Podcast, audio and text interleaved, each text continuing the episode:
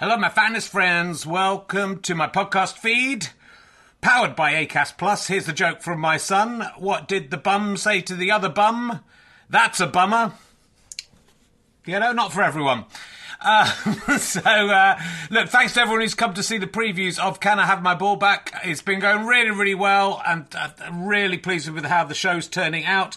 It's officially on tour now from Wednesday. I'll be at the Leicester Square Theatre. A couple of tickets left. Lots of press coming to that one. It'd be lovely to sell out, but there are a few other London gigs not selling as well. So if you're going to come to London, maybe look up those other London gigs. And then this week I'll be in St Albans on Thursday, Gloucester on Friday, Chorley on Saturday, which is sold out. You can join the waiting list.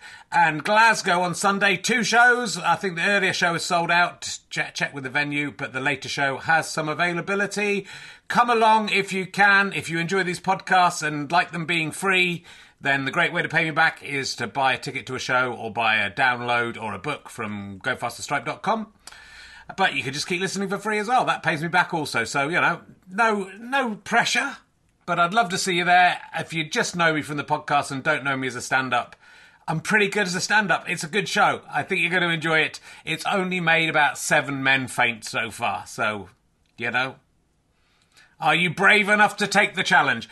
Let's sit back, relax, and enjoy whichever podcast you're listening to now.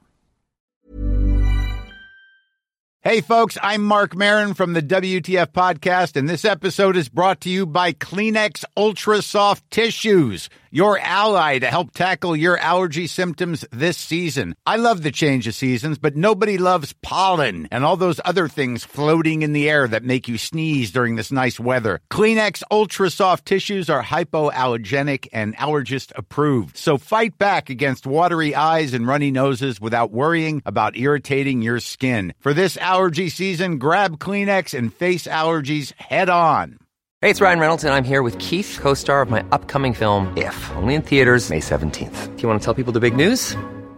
All right, I'll do. Sign up now and you'll get unlimited for $15 a month in six months of Paramount Plus Essential Plan on us. Mintmobile.com slash switch. Upfront payment of $45 equivalent to $15 per month. Unlimited over 40 gigabytes per month. Face lower speeds. Videos at 480p. Active Mint customers by 531.24 get six months of Paramount Plus Essential Plan. Auto renews after six months. Offer ends May 31st, 2024. Separate Paramount Plus registration required. Terms and conditions apply if rated PG.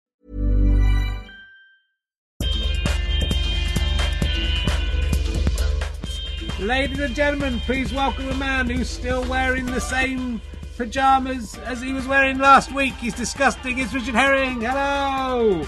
Welcome to the show. That's not. Is that? Is that? Ah, I think my buttons might have stopped working. That's a shame. Um. Yeah, never mind. It doesn't matter for you, most of you, what listen to the podcast. Welcome to Richard Herring's Lockdown Suitcase of Tipples podcast. Uh, yes, it's a it's a topical reference for the seventeenth of January when we're recording this. Uh, but will it still be topical on the second of January, second of February when it goes out? I don't know. I was talking to uh, all of Boris Johnson's children the other day. It's the biggest audience I've ever had. That is both a diss on me and on him, uh, and they all call it RHLSTP. So uh, it's uh, poor old Boris is having trouble. And he, old Boris Johnson having trouble just just when they got the flat looking nice.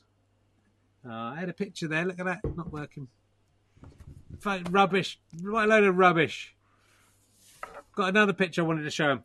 Um, just when they got the flat looking nice. That's what I'm saying.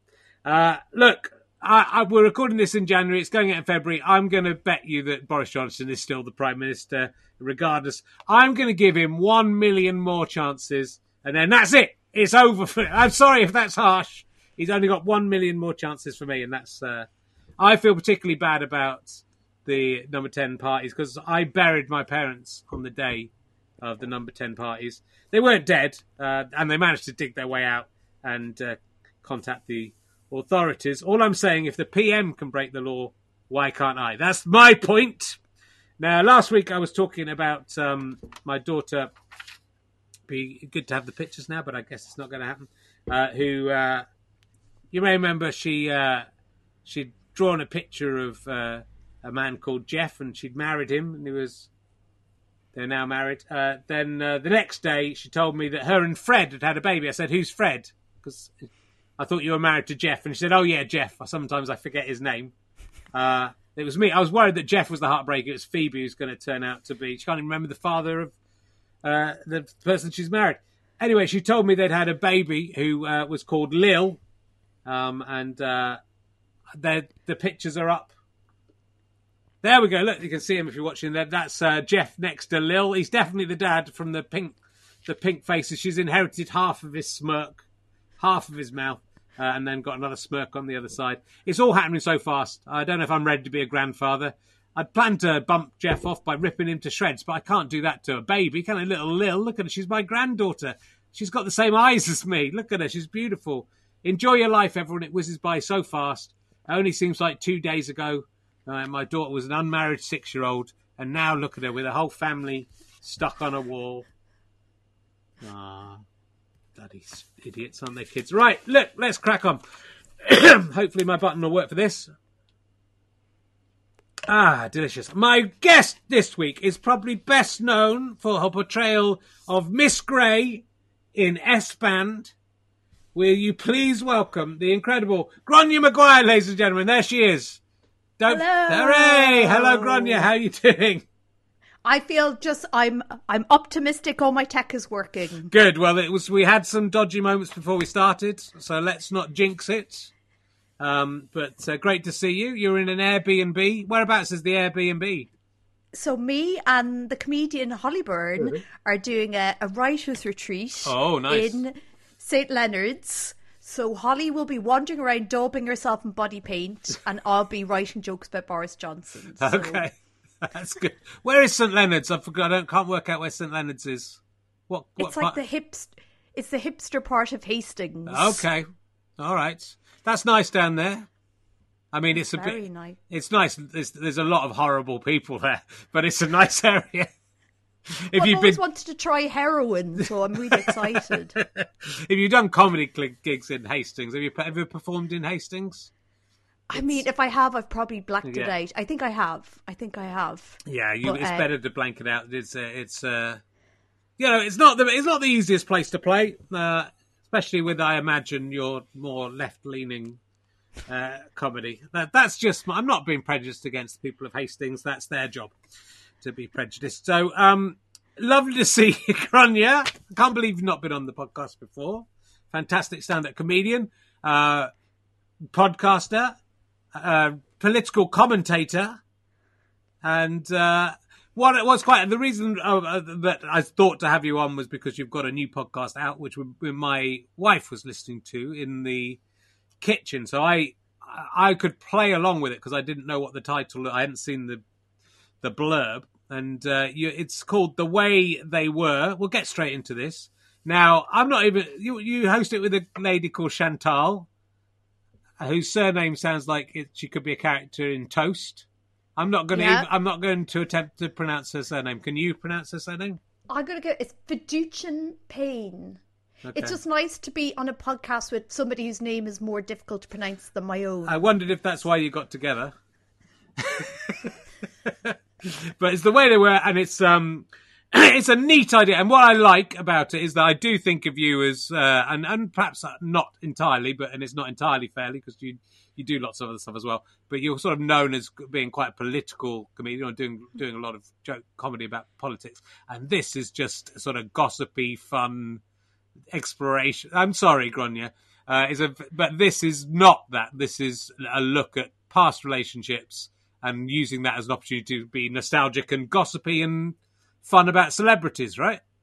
It's go- because it's so funny. Like I know nobody pays as much attention to uh, you know other people's careers we do to ours, but like I have not done any political jokes on stage since Ed Miliband was leader of the Labour Party. Like I really, I hate it. I hate it so much. But it's so funny that like you know, I, you know, I'm like when people sort of call me a political comedian, I always feel so um cringy and embarrassed because you know what's really more what sort of says more about us as a nation how we feel about boris and whoever and how we all feel about jennifer aniston and brad pitt. You know they are like the runes. They are the, the tarot cards in which you know we as a society explore what it means to be human. So I find it fascinating. Yeah, well, uh, but I think it, but it's it's it's nice because it's a nostalgia podcast as well. But but then I think it says quite a lot about relationships and love because it's all about people who've broken, who were big, were in big famous relationships, but are now not together anymore, right? So that's the, but so so we, you're looking at the nature of love, and yeah, sometimes you're surprised that you haven't thought about whether the, the, couple are still together, or you know you'd forgotten they'd broken up, or you'd forgotten they were together at all, which is sort of more interesting, perhaps the ones that you kind of think, oh, were those two ever together? How did that work? So it's a very yeah. rich area for for for chat, I think. And it's like what age you were when they were together, what how did it influence how you thought relationships would work out, you know, what you projected onto them. Like I am obsessed with Liz Hurley and Hugh Grant. Like I just they were such a good couple and they were just so gorgeous together. Like for me they are early 90s. Like they are just so glamorous and i still i still think they should get back together i still they are, were so iconic together i still in my heart of hearts have not accepted that either they've moved on i haven't moved on so yeah do you think they were ever really together though do you think it was do you think it was real i think they were like two very ambitious people who suddenly found themselves in a situation where being together worked really well for them. Maybe that is a form of love, you know. It well, certainly it's. Uh, they moment. were. I, I, did a gig I've talked about a lot, uh, where in a jeweler shop in about 2002. It would have been because I was doing Talking Cock, uh, and uh, all the kind of most famous people. It was all the guests. It was all the main customers of this posh jewelers, uh, and Hugh Grant and Elizabeth Hurley. I think were both in. I think Elizabeth Hurley was there. Were both in the in the audience of that, but not together. Hugh Grant was the only person who really laughed at any of my jokes, and and Liz Hurley. I remember Posh Spice was very confused by everything I said, and Elton John did not like me. Elton, you got dissed by Elton John. Yeah, well, then John Robbins, who was engaged to the daughter of the jeweler, I don't. I believe he is no longer engaged. I don't, you know, this he you could have them as a, one of your selected yeah, couples. Perfect couple. Um, uh, he told me that after the after I'd mentioned it on the last podcast I did with him, he said that that I that they said I'd done some homophobic material, which I and I thought, what did I do? My maybe I did my hand signs thing, but I hadn't because I hadn't written that at that point. And then I thought, no, I haven't. I did the first five minutes of talking cock. That's all I did, which is you know about penises, but it's not. I was really, I was really like flummoxed by it, and I couldn't think at the time whether I had or not. And now, now I want to say John Robbins, I didn't do any harm. Or that I did a joke where I said I was talking about erections, and I said to Elton, "You're still standing there, aren't you, Elton? And that's Viagra for you." That was all I did, and he did not like that. He did not like me doing a "You're still standing" mm. joke, and that's why it went badly. So it's been but now you kind of think, what did I did I say something? Did I suddenly turn but, homophobic in front of Elton John? Maybe it's just like imagine you're Elton John. How many you're still standing? Yeah, things he probably hears on a daily basis. Maybe he just had had too many. You're still standing. I don't think anyone would. I don't think anyone else would do it to his face. I think he. I think I was the first who did that joke to his face. Uh, anyway, we couldn't do his his his relationship as well. Well, you could do him and uh, his wife. I suppose you could Elton John and what was she called, yeah. Renata or something? Renata, yeah. Um, he talked about her in his autobiography, and then she sued him. Oh, that's right, yeah. So you know, it's a rich, it's a rich source. I was listening to the um, Ellen DeGeneres and Anne Heche one uh, today, which, but that's and that's I didn't know that Anne Heche had gone crazy and gone into someone's house and said she was a goddess of the earth or something and lost her mind. That's, a, that's taking it badly. I mean, that is a bad breakup. so that's Once you involve aliens, that's it. The other person has won. But that was, you know, but the, uh, that relationship is so. You know, and the minute you got this, because it's so much fun to speculate, isn't it? It's it's like speculating from, but with both and what we know about both those people now, and what we know about Ellen from more her more recent stories it must have been a pretty traumatic and difficult relationship of two quite big egos. I would have thought, and it's because it was like the first time Anne Heche had been like out as a gay person. Yeah. You have all of that and then suddenly crazy famous and then like hanging out with the like Quentin Tarantino and the Clintons. That's a lot of pressure in Yeah. you know the first few months of a relationship. And was it her first gay? Was it her only gay relationship? I mean, it's I think so, yeah. Because because you do you do allude to this briefly in the podcast, but uh, Bowfinger is the Steve Martin's writes a character. Is it in Bowfinger that that uh, there's a character who just keeps on m- marrying or getting relationships with the the person who can help their career the most, and that is that was Steve Martin's take on. You would point out that he was like 20 years older than her as well, and there's mm. there's stuff I will going tell on. you, the person, our amazing podcast producer, loses about you know half her weight in stress editing that. no, oh, really? I mean, the libels. Yeah, We're Oh, not worried dear. about libels here. You can say anything, say anything like until someone sues us, and then uh, then then we. Uh... Well, it's it's called the way the way they were, and Way They um, very very a, a strong recommend. Very strong start. Oh. Very strong start. I should stop recommending podcasts on this. I do it too much because I know. felt so embarrassed. Like genuinely, I felt such shame even telling people I was starting a podcast. it genuine. I was like, has it come to this? You know, two years into lockdown, you launch a podcast. Oh God. Well, it's a difficult time to launch, but there are too many podcasts now, and I have to think about my listenership, and I I will not encourage and do not listen to Ronya's podcast. Uh, If you listen to it, you have to carry on listening to this one. That's all I'm going to say. But I prefer it. I'd prefer it if you just listen to two of mine rather than one, one of mine and one of hers. That's my That's thing. fair. But uh, I did enjoy it. I don't listen to my own one, so I'm allowed to listen to yours. So that's uh, that's good. So I, I will carry on listening. Um,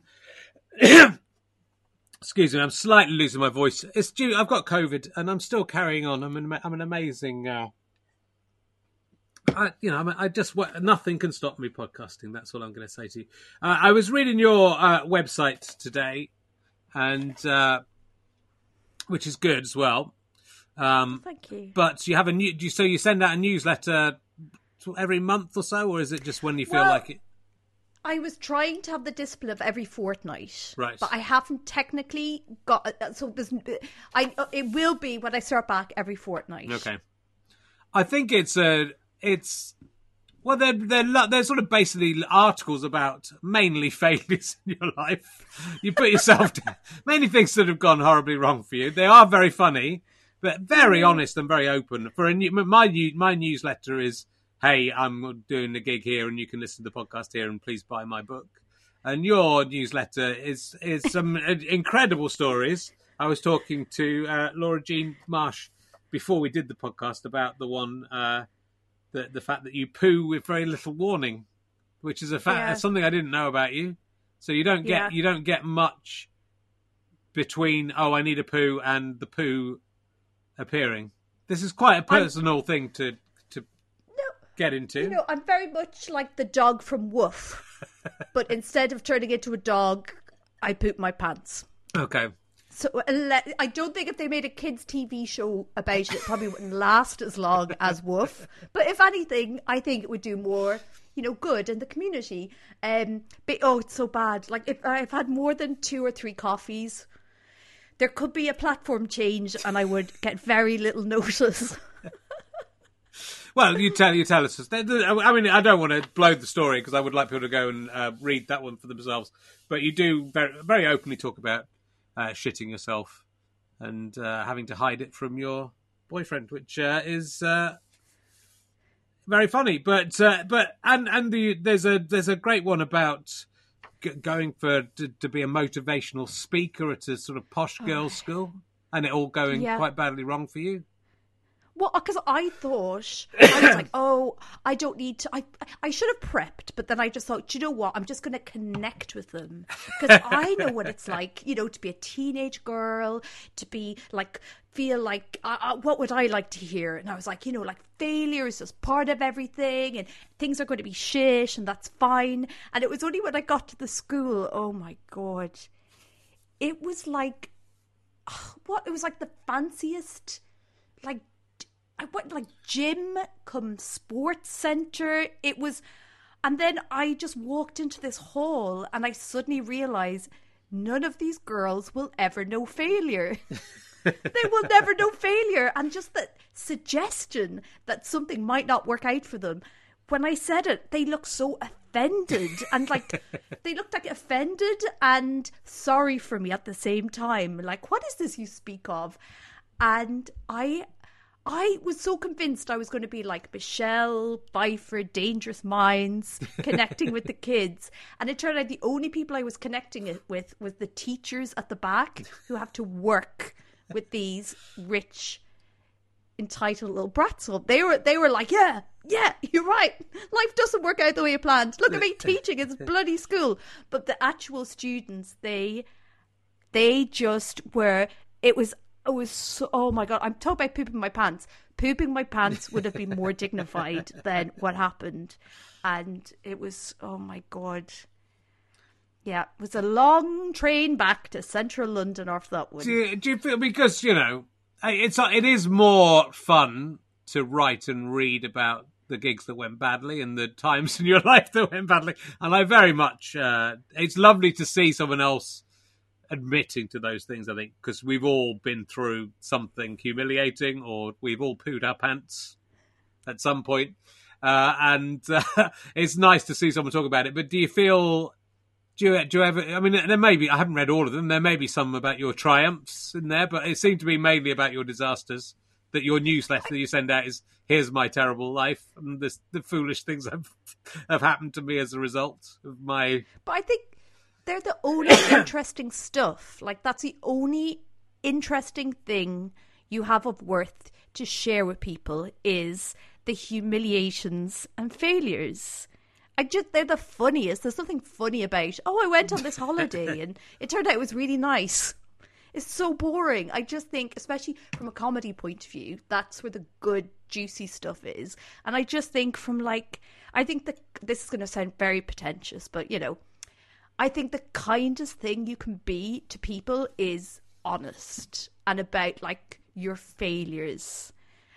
But what's what I find funny is I'm obviously think, well, if I've articulated this in a newsletter, then it would suggest that um I I'm okay about this, but you know, like friends or aunties will be like, "Oh my god, are you okay? I read your newsletter." I'd be like, "Okay, so if it's at the stage where I'm, you know, sending it out to anonymous email addresses, it's fine. Okay. I'm fine."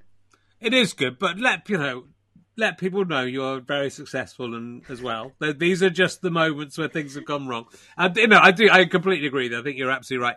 And I, I, there's a, there's the story about you doing a gig because your family, uh, uh, you're from Ireland, and your family are quite, it's quite a Republican. I mean, to say, when I say it's quite a Republican family, I read about your grandfather being shot at by the British forces and only get escaping because they thought their ricocheting bullets were him for shooting back at them. So Yeah. they were very heavily into the, the Republican. The cause it answered the nation's call. Yeah.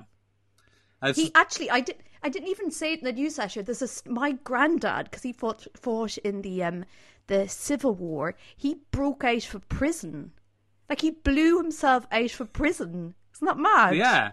Well, it's very exciting, and uh, you know, I because I'm partly Irish, like everyone is. I'm, I'm, you know, I'm more on your side than my side, so it's okay.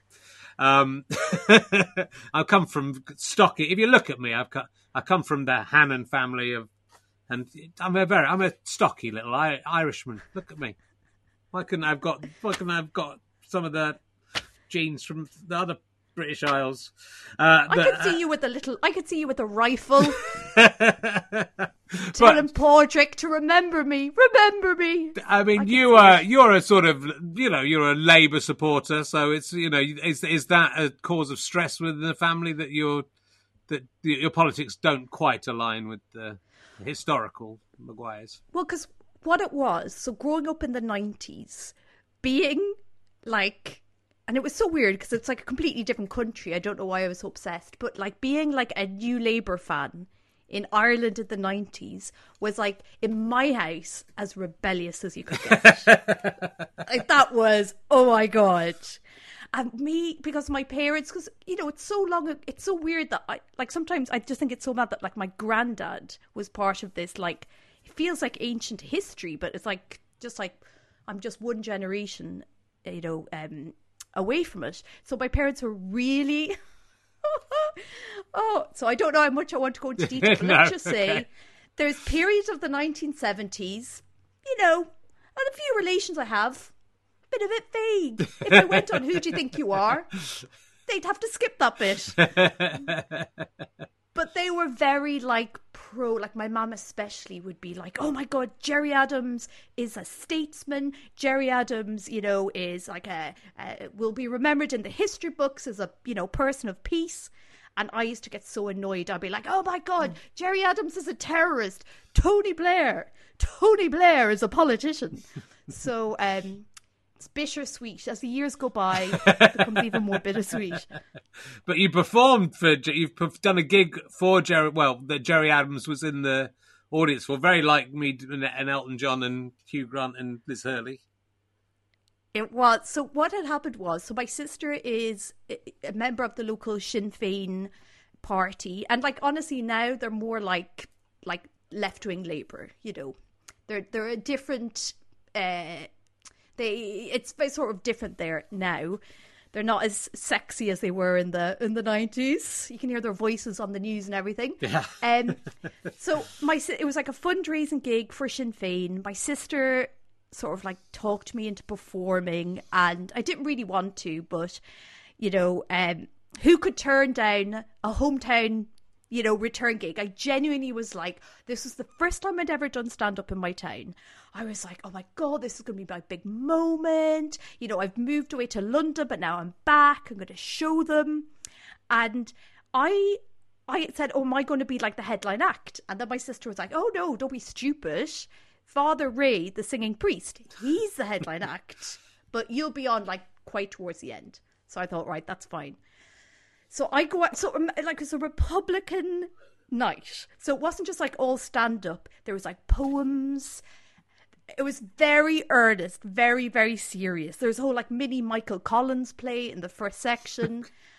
So I bound on, but because I'd only been going about like five, seven years at this stage, so you don't have a stand up set that is very fluid to the situation. So I just did my regular club 20 basically.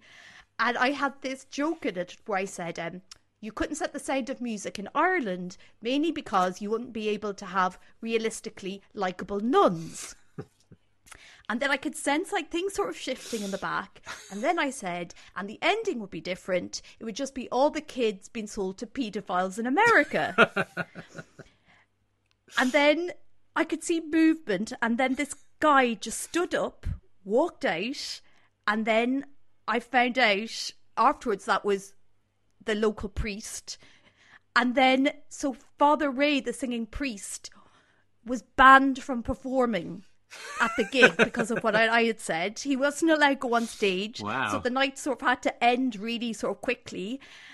And Gerry Adams was in the front row the whole time. So I was in a room with Gerry Adams and he was fine, but I was the one causing all the problems. Yeah. And he was just, he was very charming. He looked a bit like a Bee Gee. He had these amazing big teeth and fantastic hair. And Yeah. I'd love to chat with him at the end. Did he did did he speak in his real voice, or does he, does he still have someone going around with him doing his voice for him? I don't know. It was very sexy, Was very sexy? confident. That why? Do that why they? That was such. A, you wouldn't. You wouldn't remember those. You would. You're too young to remember those days, though, right? Where I suppose it was the I think- BBC as well, though. Do you remember the days when Sinn, so all the Sinn Féin people were voiced by actors? I remember the hinterland, and I it just like a vague sort of memories of it. And I just think, think of all those actors that was their main gig. Like nobody thinks about them. That would have been a good source. If ever like a a bomb went off, they'd be like, "Oh, great! I'm going to get the phone call tomorrow. This is brilliant." But I don't. You know, if if he had a very sexy voice that could hypnotize people, then maybe that's it. Do you think that was it? Because I don't understand. Surely it's what he says, not the way he. You know, if they were going to censor people, you'd think they would stop people ha- hearing the words. It's sort of odd. It was an odd decision at the time. Maybe he was like the original ASMR, where his voice was just so baritone and sexy that people were like, "Ooh, Yeah. I feel all, I feel all weird." they wouldn't be able to contain themselves. They'd be like, "Give them the six counties back." we should give Ireland back to the Irish. It's uh, it's obvious.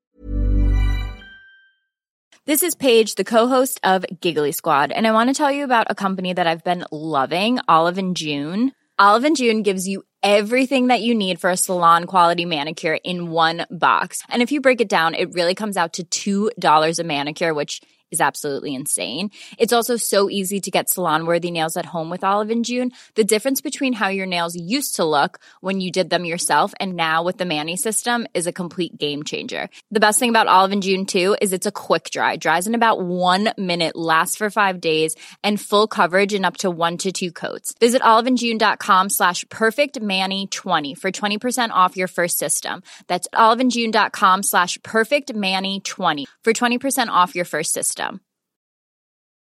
Hey, I'm Ryan Reynolds. At Mint Mobile, we like to do the opposite of what Big Wireless does. They charge you a lot, we charge you a little. So naturally, when they announced they'd be raising their prices due to inflation, we decided to deflate our prices due to not hating you. That's right. We're cutting the price of Mint Unlimited from $30 a month to just $15 a month. Give it a try at mintmobile.com slash switch. $45 upfront for three months plus taxes and fees. Promo rate for new customers for limited time. Unlimited more than 40 gigabytes per month. Slows. Full terms at mintmobile.com. Millions of people have lost weight with personalized plans from Noom, like Evan, who can't stand salads and still lost 50 pounds. Salads, generally, for most people, are the easy button, right? For me, that wasn't an option. I never really was a salad guy. That's just not who I am. But Noom worked for me. Get your personalized plan today at Noom.com. Real Noom user compensated to provide their story.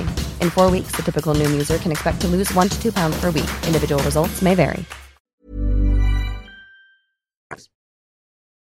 Um, well, talking of Ireland, you come from Navan. Is that am I saying that right? Yeah, Good. perfect. Thank you. Uh, and that is a it's a, it's spawned an awful lot of stand-up comedians. In the uh, is it Dylan Moran, Tommy Tiernan, and Arthur Matthews who wrote Father Ted? You? And- Anyone else? Me and Pierce Brosnan. okay. I mean, he's quite funny. He's, he has his moments. Mamma Mia, he was fantastic. Was that deliberate though? In Mamma Mia, was he being deliberately funny in that? I don't. I just. I. So my auntie served him in a hotel about ten years ago, and it was just like you know bog standard hotel. And she went up to him and she went, "More carrots, Mister Bond." And he was very nice to her. So Oh, I love him so much. That's very nice.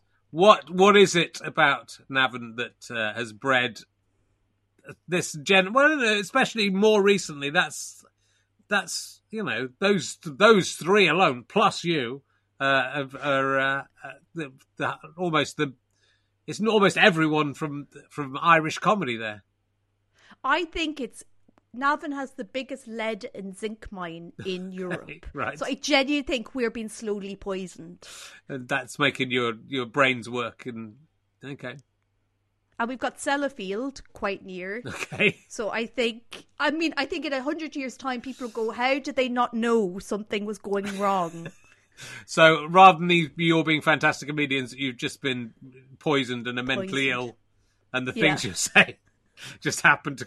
uh, Just statistically, one in a hundred people in that town that will just act, come out accidentally as jokes. For most people, it's just blathering.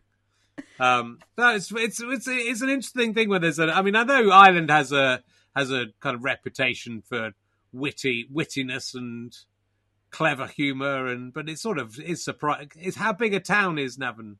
It's such a shithole. It is such a shithole. It's basically a town formed around a shopping centre. like I cannot emphasize.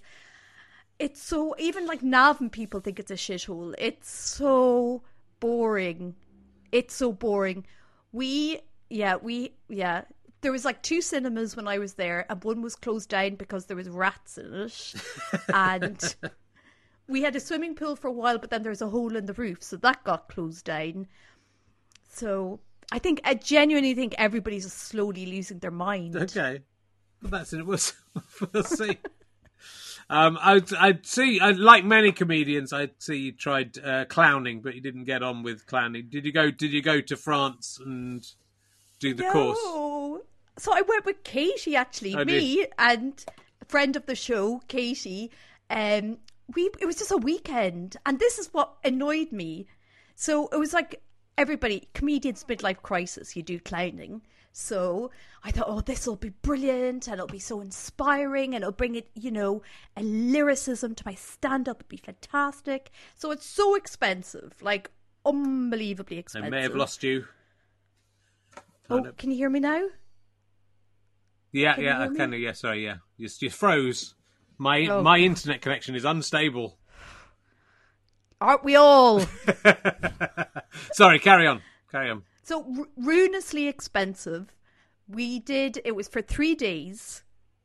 So the first day, the teacher, the guy running the course, was like, whenever I tr- got up to do anything, he would say, "No, you wanted too much. It's horrible. You wanted too much. Looking at you, I want to kill myself." And I was thought, "Oh well, you know." I know what this is. He's hazing me. He sees potential. Okay, I'll sit down. Fine, fine. Second day, I get up to do an exercise. Ugh, I want to go to IKEA and build myself a gas chamber to kill myself so I don't have to see this. And I was like, oh, oh, okay, fine. Yeah, I'm, I'm uh, entering into the process. Finally, third day, I genuinely was like, just let me do one exercise. This has cost me six hundred pounds. it was such it was such bullshit. It was such bullshit. It works for some comedians, doesn't it? It's a, a few come back and changes their lives. Scientology. Just do Scientology instead. you get to meet Will Smith. Um, good. I'm going to ask you some emergency questions. Just uh, to. Oh well, I know, I know the answer. I know that you have an answer for this one because of your vlog, but I'll ask you this one first of all. Have you ever seen a ghost, Gráinne Maguire? Yes, I you have, have. seen a ghost. Yes, you have. I've met a ghost. Okay, tell me about that. Okay, so I was at university. Okay, was coming home from the student bar. This is really important. My hangover was just about to start. So put pin on that. Hangover Okay. just about to start. I'm going into my house. This is a house that was belonged to an old couple. The woman had died in the house. Her husband was living in an old folks home, but we were renting it to students. So got into the house, hangover just starting, get into bed. I fall asleep. I wake up and it's like my arm, for some reason, is being sort of brought forward. There is an old woman at the bottom of my bed. She puts a white disc into the palm of my hand. I pop it into the glass of water by my bed. It fizzes. I drink it. Go back to sleep. Wake over. No hangover. Wow. So Now, how do you explain that? Um, I would say, well, I, yeah, I've had the experience where, uh, and someone reminded me of this, where because it was in a retro one we put out, that I was as I was asleep. I mean, a you were asleep, Gráinne. That's how I explain it. And you think you woke up and you didn't wake up. And I've had quite a lot of experiences like that. I saw the ghost of my son when I was, and it was really real. And he's not dead, importantly. And I reached out to grab him because I thought it was weird. It was so real. And then my my hand went through him and I think that was a dream. Um, but uh, I've had there's a there's an archetype of a hag that sits on your chest and kind of tries to choke you when you wake up. So maybe yours is just a nice hag who's But I cares had no about your- hangover in the morning. Surely that's science. There was Well, no hangover. Have you ever have you never had a night where you've had drunk and not had a hangover? Sometimes you don't get a hangover as bad. I don't. It's know. sort of- I mean, look. Is it there's all these ifs, possible-. Is it possible? I, you know, I'm just being rational. I'm being like Danny Robins. I've got to say both sides. It is a good story. But you know what ghost gives you an Alka Seltzer? But is it possible the old woman hadn't died and had just pretended she died to get away from her husband and was still living in a spare bedroom, had seen you were not well, and then gave you an Alka Seltzer to get you through the day? I mean, that does that is a possibility. And you know, do those you things say it like that. Do those things ever? I suppose if one is literally from the other side, they brought that back with them from heaven. Then they, it just seems a waste of your ghostly powers to stop a girl having a hangover once. If it was a magic pill that stopped you ever having a hangover, it's a good story. I'm going to give you that. I'll give you that. It's the one of the better ghost stories we've had. I Um, like to say it at funerals when somebody's just lost a real loved one, just Yeah. to give them hope. Yeah, The soul continues. a sort of Amazon delivery thing from the ghosts.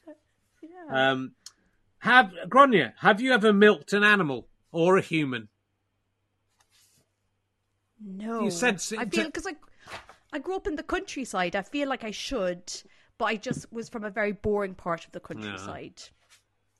See again in your in your newsletter. Um, again, against yourself, there was a a date you had. where a first date with someone, where the the man said that you looked like a nun in civvies. Yeah, Which you know, I can't work out if that is like a. a bit, I think there's a sort of racial, racist element to that. I think. Do you think? Def- 100%. But anytime any English person says anything to me, I, I first assume they're being, you know, racist against Irish people. Yeah. So, Well, I wouldn't Doesn't because as, as. I've said, I'm I'm unlike everyone else. Thought I am partly Irish, so I would never do that. It's not a good tact. I mean, that's like what was his hope in that date? They go, I know. I tell her she looks like an an, an off-duty nun. That should. I mean, was that? Do you? fe- I wonder if it was. It's not a good chat up line, but I wonder if it was. He was just voicing his own fact. Maybe he thought this is good. He was saying this is good. I've always wanted to fuck a nun, and you look. Yeah. If you could get the costume, you I would really be like great. the sound of music. Yeah. yeah. But uh, yeah, it's a good story as well. It's a good. It's a, another good story. So I'll ask you. I'm going to go for another emergency question. Um, The humiliations of life. It's all copy.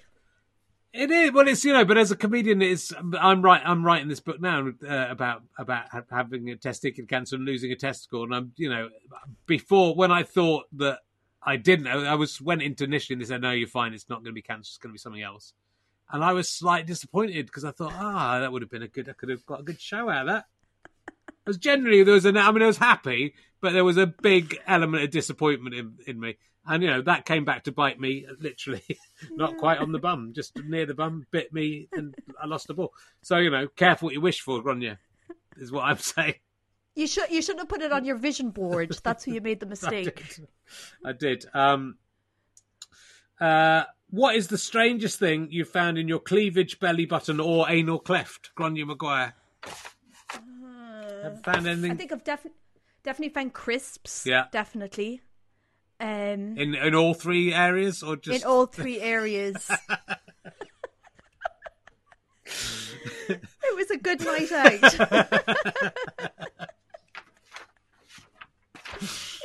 It's good. It's like one of the, the the advantages of being a woman. You know, you have to biologically be better at hiding food from sneaky men. So that's why we've got all these creases and, and clavicles.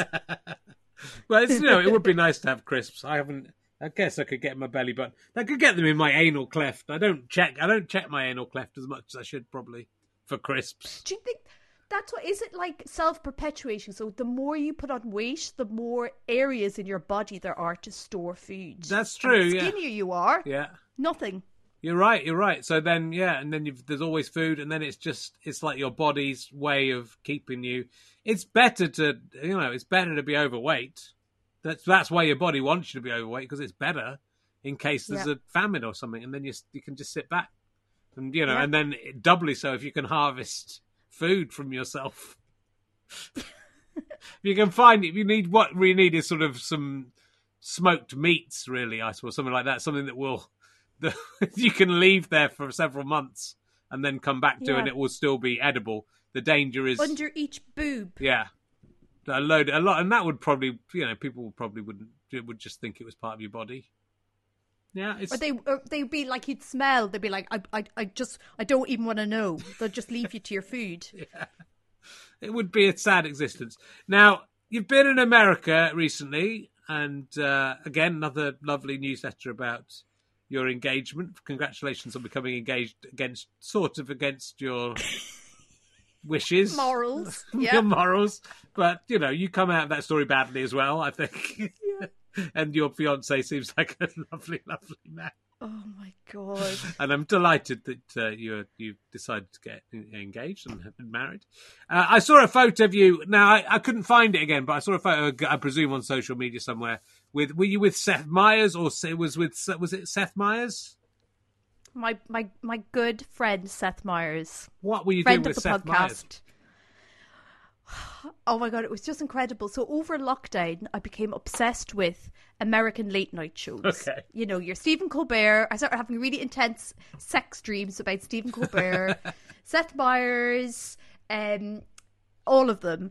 And uh, then I was going to New York, and I managed to get um, a ticket to go see a recording, and I managed to get a backstage pass Wow. to meet Seth Meyers. And when I tell you, I was so nervous that for about three days, I genuinely hoped I would get a positive COVID test because I was so terrified about it. I was so nervous. And then um, Brian Cox was a guest. So he was sort of hovering around backstage, and I basically bullied Brian Cox into posing for a picture with my fiance. Um, I Logan Murrayed him. Uh, Not Logan, but I keep saying Logan Murray. Logan Royd. Oh, Logan yeah, Murray is a stand up comedian. I Logan Royd him into posing for a picture. But um, it was amazing. He was so like charismatic and gorgeous and just as you would want him to be. He was so lovely. Oh, that's nice. And did Logan you? Roy. Seth Meyers wasn't bad either. Okay. Do you, do you did you suggest you could write for him because you write for a lot of you write for a lot of UK shows, a lot of topical shows. You could write Well, for him. see, this is this is why I was so nervous because in my head I was like, okay, what would like a real go-getter do? Well, a real go-getter would be like, hey Seth, oh great, sh- great jokes, but hey, shall I pitch you some more? And then I thought, oh no, that'd be awful, that would be a nightmare. So I tried to just, as much as possible, be like, hey, we're just two people in the industry chatting to each other. That was what I was trying to achieve in our four minutes talking to each other. oh, But he was very nice. He was so lovely. that's good. And if you're listening, I would happily write for your show, Seth. I'm sorry I didn't say that to you. I should have some- said it. Send him some jokes in. Send him some jokes in now. Um, well, I'll mention this. Uh, I don't know. This was a little while ago, I think, wasn't it? When you uh, live tweeted your menstrual cycle to the uh, Irish. Now I want to say T-shock. I don't know how to say that word. Uh, There you go. Perfect. and uh, Enda Kenny. I just think of T shop and then change the end to T shock. That's how I do it. And I want to say Edna Kenny, Kenny, but it's Enda Kenny. And, uh, So you know, like good old Ed. I've done pretty well. I've done pretty well of uh, getting my Irish right. Why was that? Just for a bit of fun, Ronya, or was there a was there a purpose behind that? Well, it's just like so. At the time, uh, abortion was illegal in Ireland, and it's just like so horrific and just like a nightmare situation. And it's so like it's really hard when things are that bleak and upsetting to try and find a comedy angle. Yeah.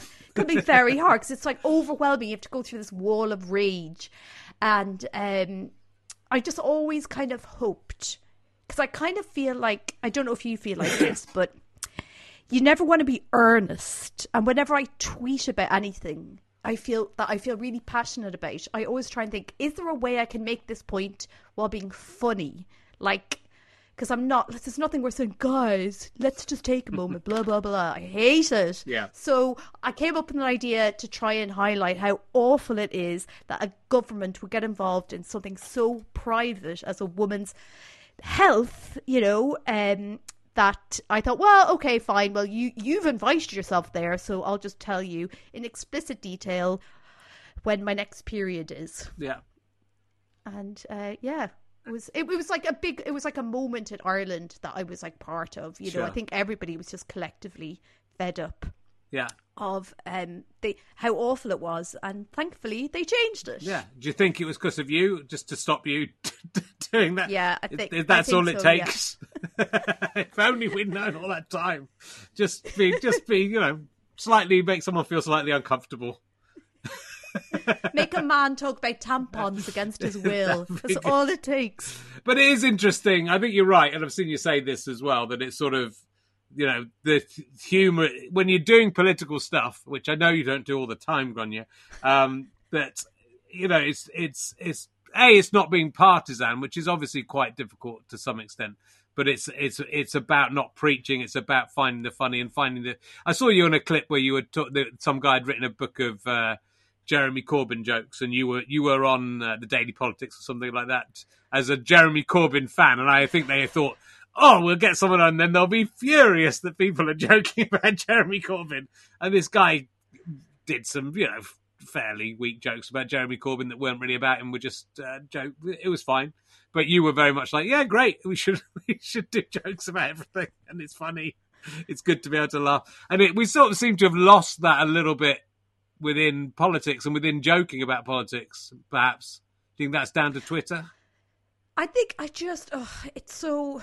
I just think it's when you're earnest, it's absolute kryptonite for comedians. When you want applause instead of laughter and when you're not willing to be the idiot. Because i just think even if you're talking about you know boris johnson or trump or all these things you have to ultimately be an idiot in it too. It can't be just like, this is why I'm right and all these other people are idiots. Because I just think it's so boring and tedious. And I think it's that vulnerability that doesn't translate onto Twitter. And then I think it's it is really tribal and people aren't willing to, well, not people aren't willing. I mean, I think comedy is as good now as it's ever been. You know, it's it's the same. But I think bad political comedy is when the comedian isn't willing to be an idiot Yeah. as well as the people that they're attacking. Yeah, I think there's there's definitely something. I mean, it's you know, as a comedian, you're allowed to make some serious points if you want, but I think yeah, I think the the ultimate thing should be the laugh, and it should be finding the funny way of getting there. Which that's that's you know the menstrual cycle thing is perfect for that because it's just it's finding the angle that uh, that will that will make people laugh as well as think about it. So it's it's, it's both, you know. Just yeah, I think I think that's a, a, a very good point. Um, and you uh, you've disappeared. Oh my goodness! Oh, you're back. Thank goodness. Oh, back just Oh. plugging my laptop in. That's- I'm a girl boss. um, oh god, there's so many good stories in your newsletters. It's insane. I'd forgotten about you being you being uh, you being you being an usher at a theatre and uh, being rude to well, being uh, offensive to Chris Marshall from my family.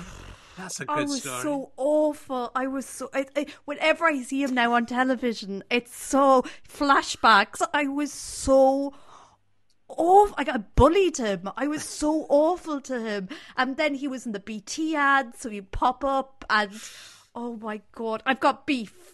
I've got a celebrity beef, me and Chris Moore. I'd love to meet him and just hash it out because we could be friends. but I fear he'll never forgive me. And why would he? Why would he trust me after what happened? But did he? So you were drunk and he put you in a cab uh, after Yeah. this. So you were rude to him. You, you he put you in a cab, and then you didn't have any money. So the cab drove back and asked Chris Marshall for the money for the cab. And did he pay it for the cab? he paid it. Did he ever pay him? I tried to, I tried to pay. This how drunk I was. I tried to pay for that taxi with a disc man. I tried to pay it with a disc man. oh, the mid noughties were uh, more innocent time. They were well, Uh, he was, not according was to so last lovely. Yeah. guest. Um, well, but did you give him the money back later? no, No. I didn't. I I think we didn't. should. I think we should arrange for you to pay Chris Marshall back. I wonder if he remembers. Oh, I bet he does remember. I mean, I'd say he does the the Almeida Christmas party. he was doing the miss the misanthrope. yeah, the misanthrope. And. I said that, he, yeah, he said, I said, uh, you you think you're really funny, but you're not as funny as you think you are. oh my god, It's true. That is true. You just, it's true of us you were all. speaking it's true the of us truth. all. I like Chris Marshall. but He got run over, didn't he? Didn't you remember when he got run over? I It's- thought maybe this is me. Yeah. This is maybe I am responsible for that because, you know, I the stress when I see him so much. If he's genuinely Chris, if you're listening, I'm very sorry. you were in the right and I was in the wrong. Give him his money back. I can't believe I would just if I'd been Chris Marshall and if I'd been at a party and then I'd someone had been rude to me and then they I'd put them in a cab and then the cab came back and said presumably wanted to, double fare because he had to come back so he would need the money for the fare and the money for taking you back home again. I would say no, I'm not paying for that. I'm Chris Marshall. She can pay us. I'd just dump her in. She can sleep in the stalls. you Absolutely see, that's why he's that's why he's the nation's sweetheart it is. because he paid he paid for my taxi. Yeah. He's a good man. He is a good man. Makes up for you know the being in love, actually, doesn't it? Makes up for that that crime against humanity. Um. Uh, well, look, you're a fan of museums. I have a museum-based uh, question for you. Uh, if you could have, if all the world's art galleries and museums in the world got together, said we love Gráinne Maguire, she was uh, rude to Chris Marshall, but we'll forgive her, and as a reward for all the pleasure she's given us with her wonderful career of mainly political stuff, but occasionally some other stuff, she can have one item from any museum or art gallery. What would what one item would you like to own from all the world's museums and art galleries that you could keep? I will tell you what it is. Yeah. It's the recreation of a Victorian pub in the Museum of London. Wow. Okay.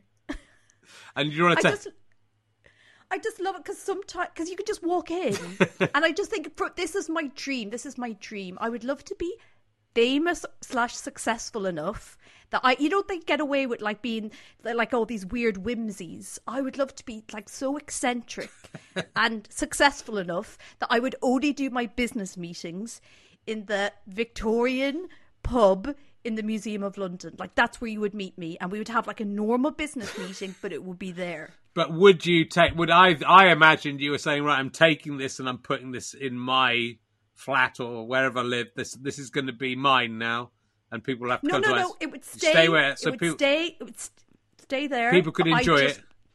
It'd be my workspace. It'd be like my personal we work, and you know, producers or people would be like, "Oh well, okay, we could get Gráinne, but the thing is, she only takes meetings in the Museum of London Victorian Pub. Okay. on the Recreation Victorian High Street. I've got. that's where you would meet I've me. got some questions about it. Is there are there actors pretending to be Victorians in the in it, or is it just this is what a pub looks like, or is it? So it's interactive? It's just what a pub looks like. Okay. It's it's a normal pub. It would carry on like a normal working museum, but I would be there just doing my everyday admin. Okay. Ignoring everybody. And you're sitting at the bar, or you're sitting at a, a table at the back you would have, or is it?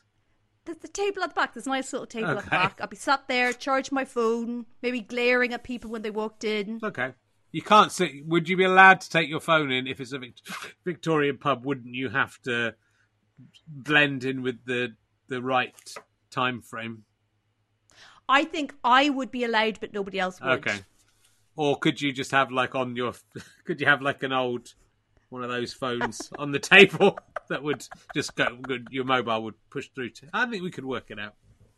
Maybe uh, carrier pigeons. Yeah.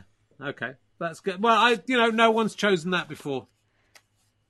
Out of all the people we've I've asked that question to, no one's uh, ever ever done that. What a power move. What a power move it would be. be like, she's great. She's read the script. She's got a few ideas, but you do know the only place she takes meetings is the Victorian Recreation High Street in the Museum of London. Uh, you know, I think if you get to the point where Steven Spielberg and people are coming down there, then I, I, I want to see it. I think that's good. Um, I'm going to ask you a question from my new book, still available. Which hangs would you rather? Still, all these books are still available. Um, let me see. No, I've asked that one last week.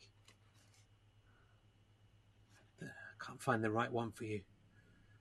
No, I'm not going to ask you that. Okay. Would you rather live in a society ruled by children aged six and under, or have to be tied to the wheel at a watermill and be spun round for the next 13 hours? If you choose the water wheel, your head will only be underwater for about 30 seconds of each revolution, but it'll be very sunny and you won't be allowed sun cream or to be released from the water wheel to go to the toilet. And we know what problem that's going to be for you. The, the, ch- the children will carry on ruling society for at least five years, maybe more if they do a better job than the current lot. So it's either five years of our country being governed by six year olds or 13 hours of you being sunburnt and drenched in a toilet-free water wheel. So these little like child kings, Yeah. are they sort of picked from all across, you know, different social? Uh, how are they chosen? I think do we would find. I think it would be, to be fair, to give it a chance. I think they would be chosen from. You know, each school maybe would put one six, five or six year old forward. This is the person we think would be best to rule the country, and then it would be a parliament of si- the six hundred best would be chosen and would be able to vote on stuff. But you know, I've got a six year old, and I don't know how much they'd concentrate and stuff. There'd be a lot of laws about poo. That's all I can tell you. So that my- could be difficult for me. could be difficult. Might suit you. Might be you can just poo. Might if it was my son who's four, it'd be I just want to. Can, is it you're allowed to poo on people's heads? That's be, that would be all he would want. because I think they would be amazing at like the you know the big big stuff. You know, Yeah. everybody has to be kind and share stuff, but it's like the logistics. Like whoever, like whatever five year old was in charge of like bin collection, I I would worry. I would really worry about that, or like. The situation, like negotiating with Syria, do we, you know, do we talk to that government or so I think I would worry about the children involved in that. Yeah. So I would go. I would go for the wheel. So you'd be prepared to spend 13 hours on a water wheel. I mean, risking possible death to prevent that. That's very very bold of you. Think of the Edinburgh show. Think of the Edinburgh show off the back of it. You probably That would be a newsletter. Get a newsletter out of that. You would. You would. So, are you uh, are you planning to do an, an, a new a new show, a new Edinburgh show, maybe, or is it is Rich, I genuinely think this year in Edinburgh is going to be the Hunger Games. it's going to be insane. It's going to be all these attention seekers who haven't had, you know, daily reviews of the show for two years. I think it's going to be so insane. So I'm very happy to sit this one out. sit this one out? Do you not think it'll be absolutely? I don't know. I. I I wonder. I wonder whether people, you know, there will be people who are very very hungry to get back to it. But I want. I I almost wonder by. I know it did happen a bit last year, but almost by being sort of stopped. That I think a few people will think, why did I? You know, the the the mote will fall from their eyes. And they go, why was I doing that every year when I could? You know, I've in lockdown. I've done this. I've done this. I've done this, and got more attention.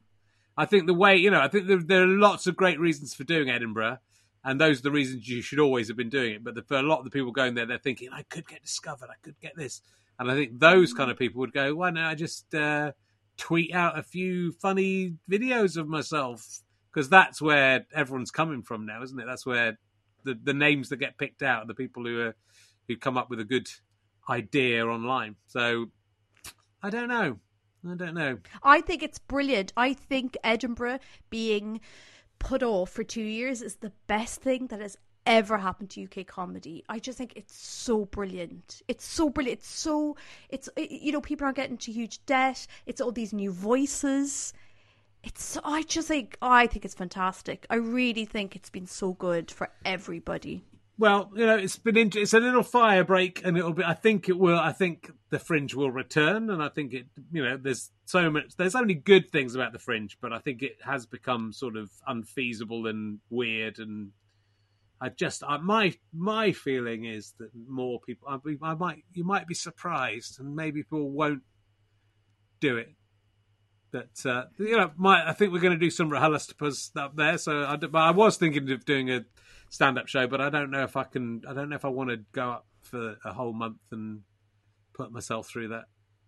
So yeah, Just enjoy your lovely life. yeah, I could could do could try. What's left of it? What what little is left of it? So what's is there anything else coming up? There's the podcast, the way they were. Do check that out. Is there anything else we should be looking out for with Gráinne Maguire attached to it? The newsletter.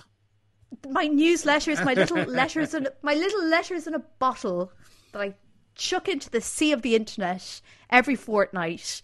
Um, I really enjoy doing them. My I'm like everybody's little pen pal, uh, and that and my podcast. That's That's Well, they're both absolutely excellent, and I do recommend both. So do check those out. Uh, and whenever you're back doing a new stand-up show, go and check out Gráinne Maguire's very, very good stand-up. Not not as political as you'd think. Mainly, I've got amazing ma- stuff on Ed Miliband mainly- and his political future. mainly, mainly political, but not. And she was Miss Grey in S Band as well. Let's never forget that. So uh, thank you very much, Gráinne, for coming on the show. Uh, and uh, we'll see you soon, I hope. And uh, good luck with everything. Gráinne Maguire, ladies and gentlemen. Hooray! Thanks very much. We'll be back next week. We've got a special guest from America next week. It's a secret. Ooh. See you then. Bye.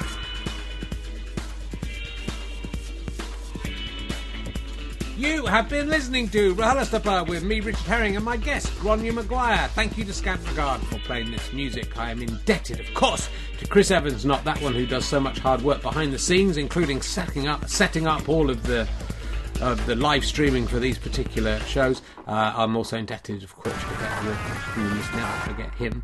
I mean, mainly though, I think it's me that is the main one in this, and I, I should be thanked more often, I think, in the credits than I am. This is a Sky Potato Fuzz and GoFasterStripe.com production.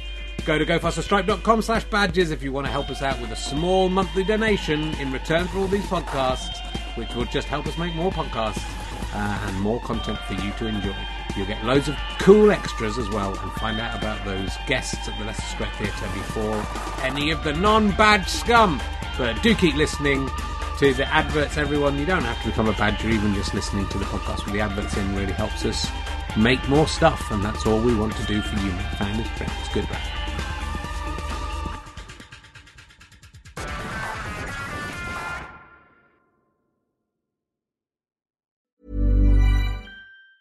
Hi, I'm Daniel, founder of Pretty Litter. Did you know cats tend to hide symptoms of sickness and pain? I learned this the hard way after losing my cat, Gingy. So I created Pretty Litter, a health monitoring litter that helps detect early signs of illness by changing colors, saving you money and potentially your cat's life. Pretty Litter is veterinarian developed, and it's the easiest way to keep tabs on your fur baby's health right at home. Go to prettylitter.com and use code ACAST for 20% off your first order and a free cat toy. Terms and conditions apply. See site for details. Even when we're on a budget, we still deserve nice things.